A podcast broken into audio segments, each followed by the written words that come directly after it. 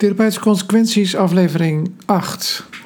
Het is vandaag 1 februari 2020 en um, we gaan het maar over één onderwerp hebben, namelijk het nieuwe coronavirus dat in China is opgedoken.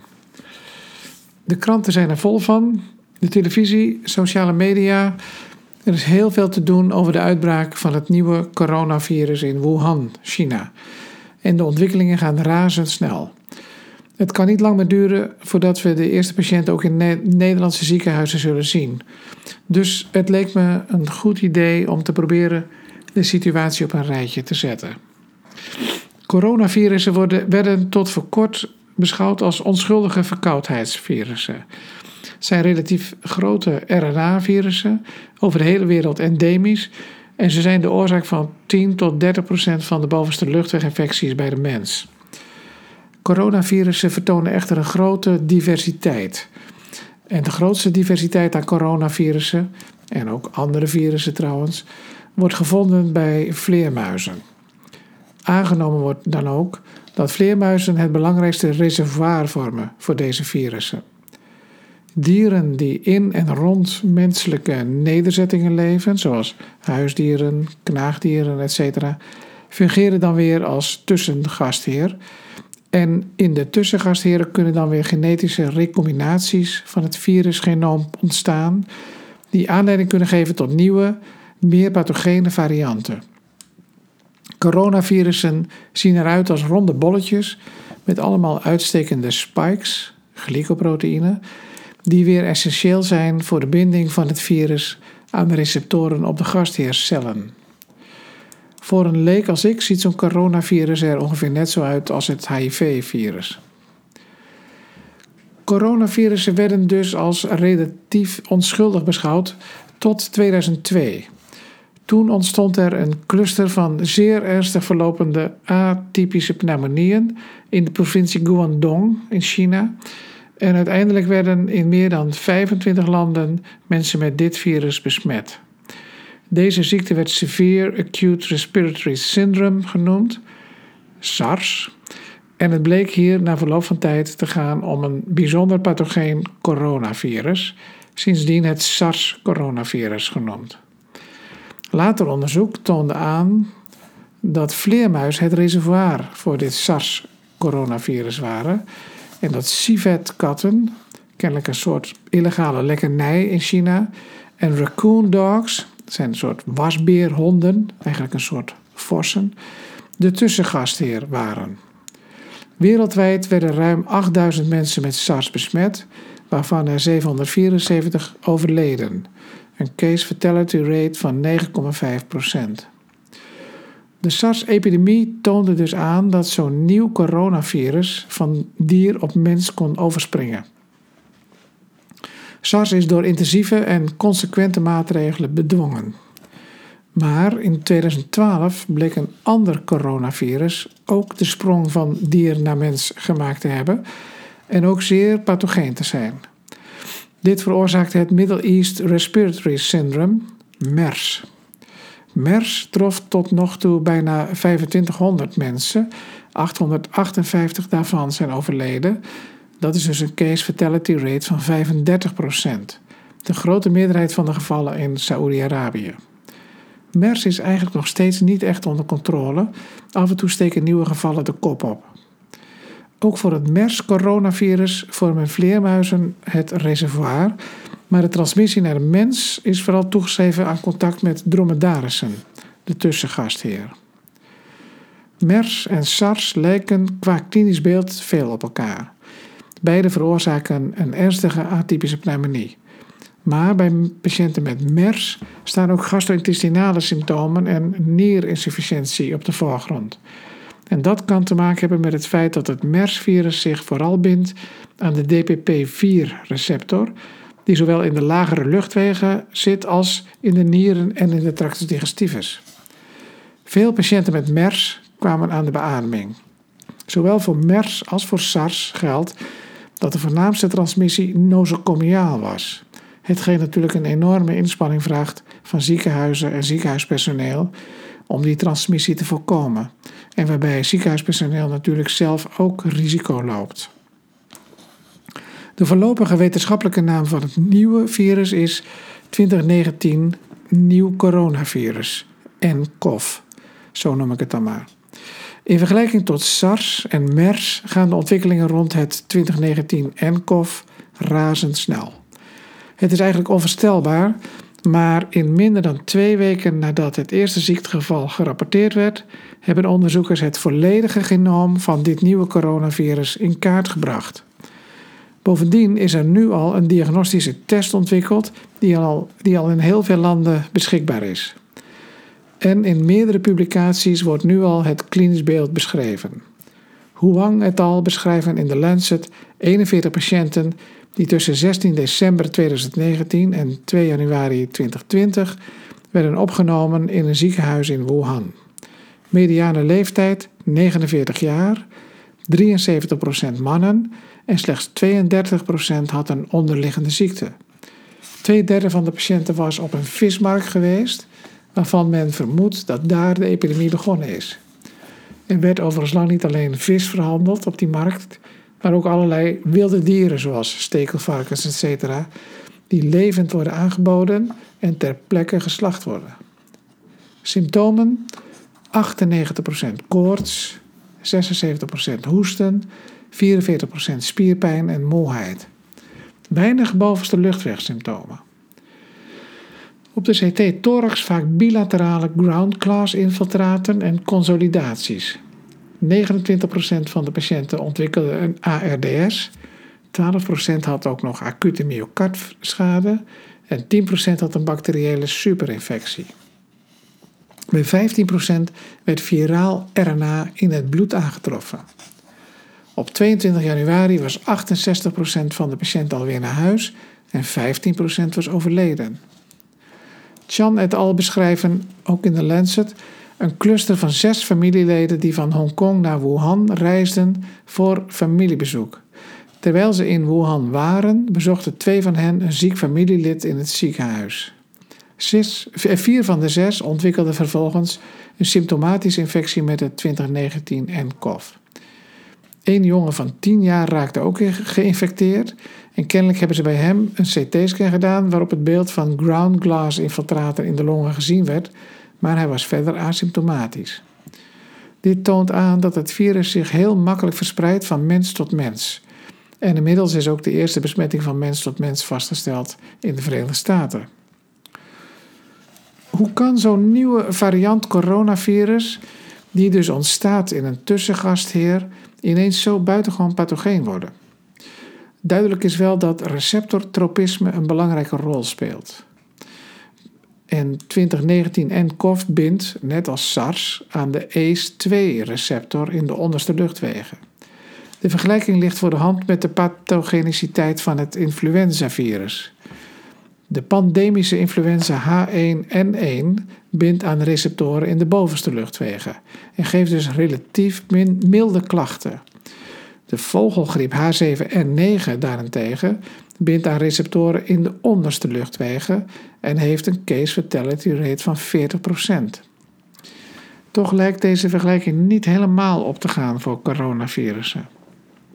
Twee coronavirusvarianten die aan dezelfde receptor in de onderste luchtwegen binden, de ACE2-receptor, namelijk coronavirus NL63 en SARS, geven toch heel verschillende ziektebeelden.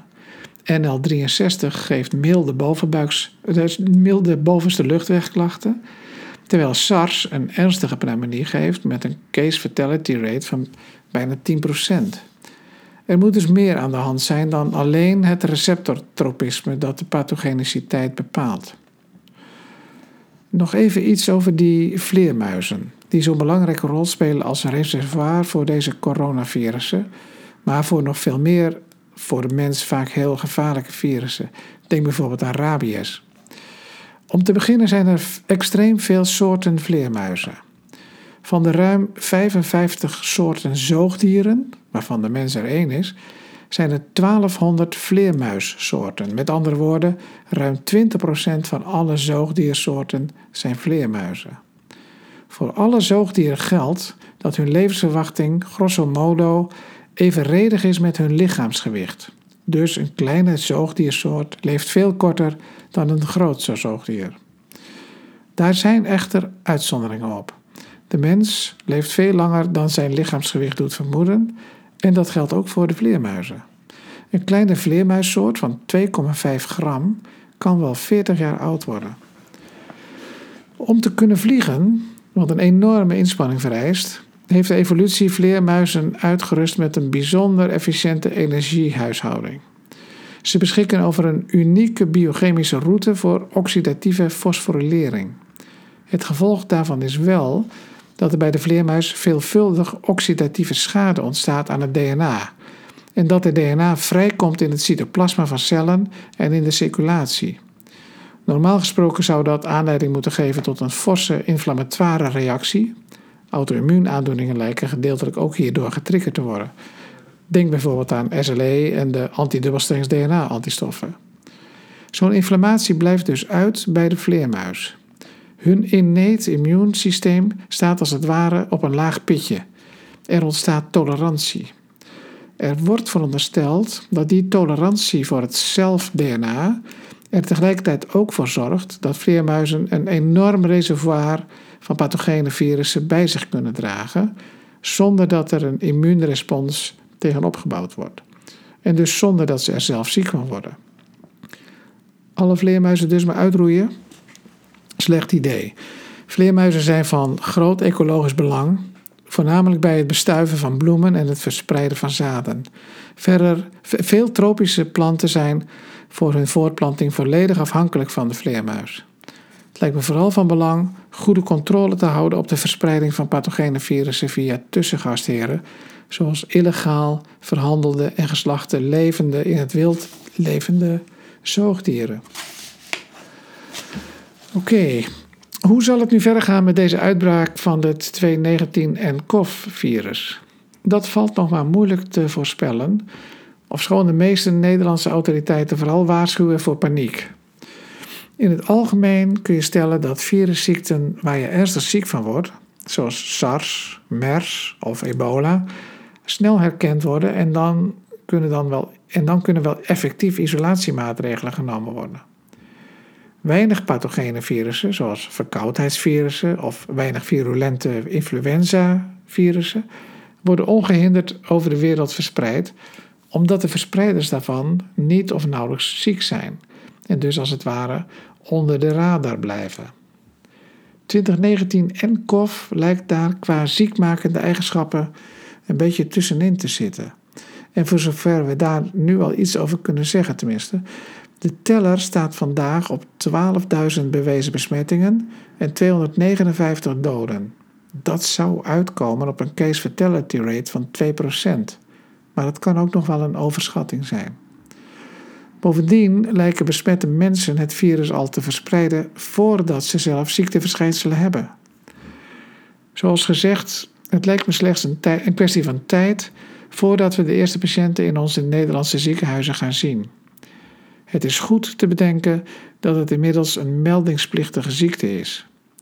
Uiteraard is strikte erogene isolatie dan aangewezen en het is ook goed om de richtlijnen daarvoor na te lezen op de app van RIVM LCI.